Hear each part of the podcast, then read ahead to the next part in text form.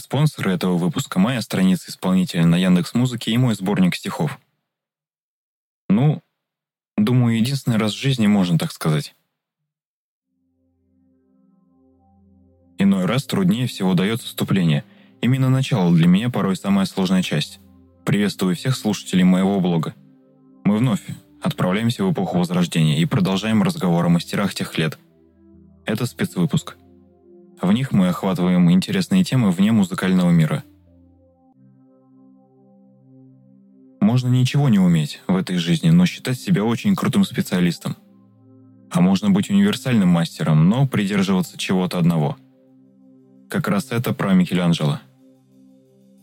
Он узнаваем прежде всего по физически развитым персонажам – он изображал совершенного человека, в котором физическая красота означает красоту духовную. Поэтому все его герои такие мускулистые и выносливые. Даже женщины и старики. Часто Микеланджело писал персонажа обнаженным, а потом уже сверху дописывал одежду, чтобы тело было максимально рельефным. Потолок знаменитой Сикстинской капеллы он расписывал в одиночку. Хотя Представьте, это несколько сотен фигур. Он даже краски растирать никому не позволял. Да, он был нелюдимым. Обладал крутым и неуживчивым характером. Но больше всех он был недоволен... Интрига. Был недоволен собой. В принципе, как и многие творцы. Микеланджело прожил долгую жизнь. Пережил угасание Возрождения. Для него это было личной трагедией. Поздние его работы полны печали и скорби – Творческий путь нашего маэстро уникален. Ранее его работы – это восхваление человека-героя, свободного и мужественного. В лучших традициях Древней Греции, например, его Давид, в последние годы жизни – это трагические образы. Намеренно, грубо, отесанный камень. В одной из статей, которую взял за основу в этот раз, было приведено сравнение стиля последних работ мастера с памятниками жертв Второй мировой войны. И была написана цитата – что-то вроде «Если один художник добрался своими работами даже в 20 век, то что остается остальным?» Интересная мысль, не правда ли? Рожденный 6 марта 1475 года в Капрезе Микеланджело, что во Флорентийской республике, он брал камень и отсекал все лишнее. Цитата самого Микеланджело. 9 из 13 римских пап, побывавших на троне во время Микеланджело, приглашали мастера для выполнения работы в храмы Рима и Ватикана. В 1488 году юный живописец добивается своего и отправляется учиться в мастерскую Доминика Герладайо, где целый год познает основы техники рисования. За год обучения Микеланджело Буонаротти создает несколько карандашных копий известных картин и копию с гравюры немецкого живописца Мартира Шунгауэра под названием «Мучение святого Антония» «Торменто ди Сант-Антонио». В 1489 году юноша зачислен в художественную школу Бертольдо ди Джованни, организованную под покровительством Лоренцо Медичи, великолепного, правителя Флоренции. Заметив гения, Медичи берет его под свое покровительство, помогая развивать способности и выполнять дорогие заказы – 1490 году Микеланджело продолжает обучение в Академии гуманизма при дворе Медичи, где знакомится с философами Марсилио Фичино и Анджело Броджини, будущими папами римскими, Львом X и Климентом VII. За два года обучения в Академии Микеланджело создает мраморный рельеф Мадонны у лестницы, 1492 год, выставлено во Флорентийском музее Каза Буонаротти – Мраморный рельеф «Битва кентавров». Тот же 1492 год. Выставлен в Каза Буонаротти. Скульптуру Бертольдо де Джованни. 8 апреля 1492 года влиятельный покровитель талантов Лоренцо Медичи умирает, а Микеланджело принимает решение о возвращении в отчий дом.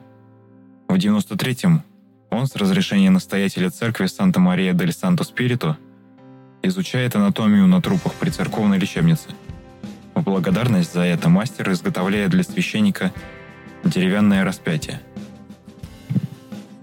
Кросифисо ди Санто Спирито 142 см в длину, которое по сей день выставлено в церкви в боковой капелле. В 1994 году Микеланджело покинул Флоренцию не желая участвовать в восстании Савонаролы, и уехал в Болонию, где сразу взялся за выполнение заказа из трех небольших фигурок для гробницы святого Доминика в одноименной церкви Киеза де Сан-Доминико.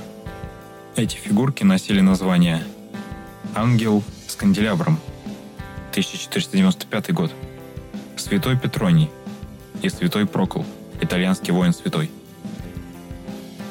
В Болонии скульптор учится создавать трудные рельефы, наблюдая за действиями Якопу де Лакверча в базилике Сан-Петронио.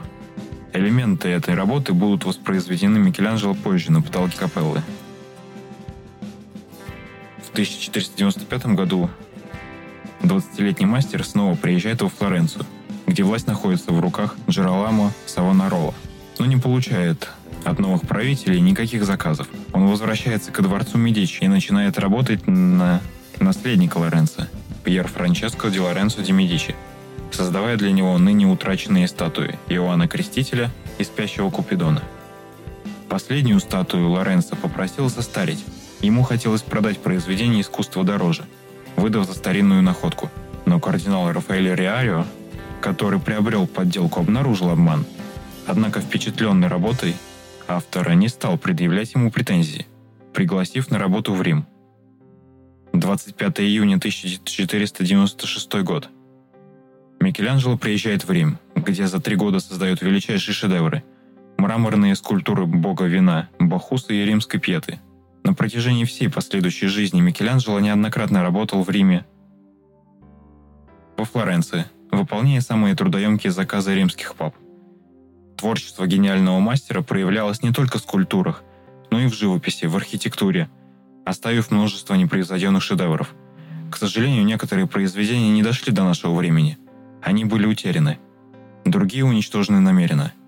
В 1518 году скульптор впервые уничтожил все наброски для росписи Сикстинской капеллы, а за два дня до смерти он вновь приказал сжечь свои незаконченные рисунки, чтобы потомки не видели его творческих мучений. Несмотря на то, что основным проявлением гениальности Микеланджело было создание скульптур, у него есть много шедевров живописного исполнения. По мнению автора, качественные картины должны походить на скульптуры и отражать объемность и рельефность представленных образов. По возможности и желании найдите в интернете эти работы. Это «Битва при Кашине», «Мадонна Дани», «Манчестерская Мадонна», «Положение в гроб», «Мадонна с младенцем», это набросок. Леда и лебедь. Клеопатра. Финера и Амур. Пета. Богоявление. Жизнь Микеланджело прервалась 18 февраля 1564 года в Риме. Он умер в присутствии слуги, врачей и друзей, успев продиктовать завещание, пообещав Господу душу, земле тело, а родственникам имущество. Для скульптора в базилике Святого Петра была построена гробница, но через два дня после смерти тело некоторое время перевезли в базилику Санти-Апостоли, а в июле его захоронили в базилике Санта-Кроче в центре Флоренции. Гений и непревзойденный творец. К счастью, некоторые важные его работы сохранились, и мы можем увидеть их в интернете, но если посчастливится, конечно же, живьем. А на сегодня все. Спасибо, что были со мной. До скорой встречи в уютном уголке, в всемирной паутине.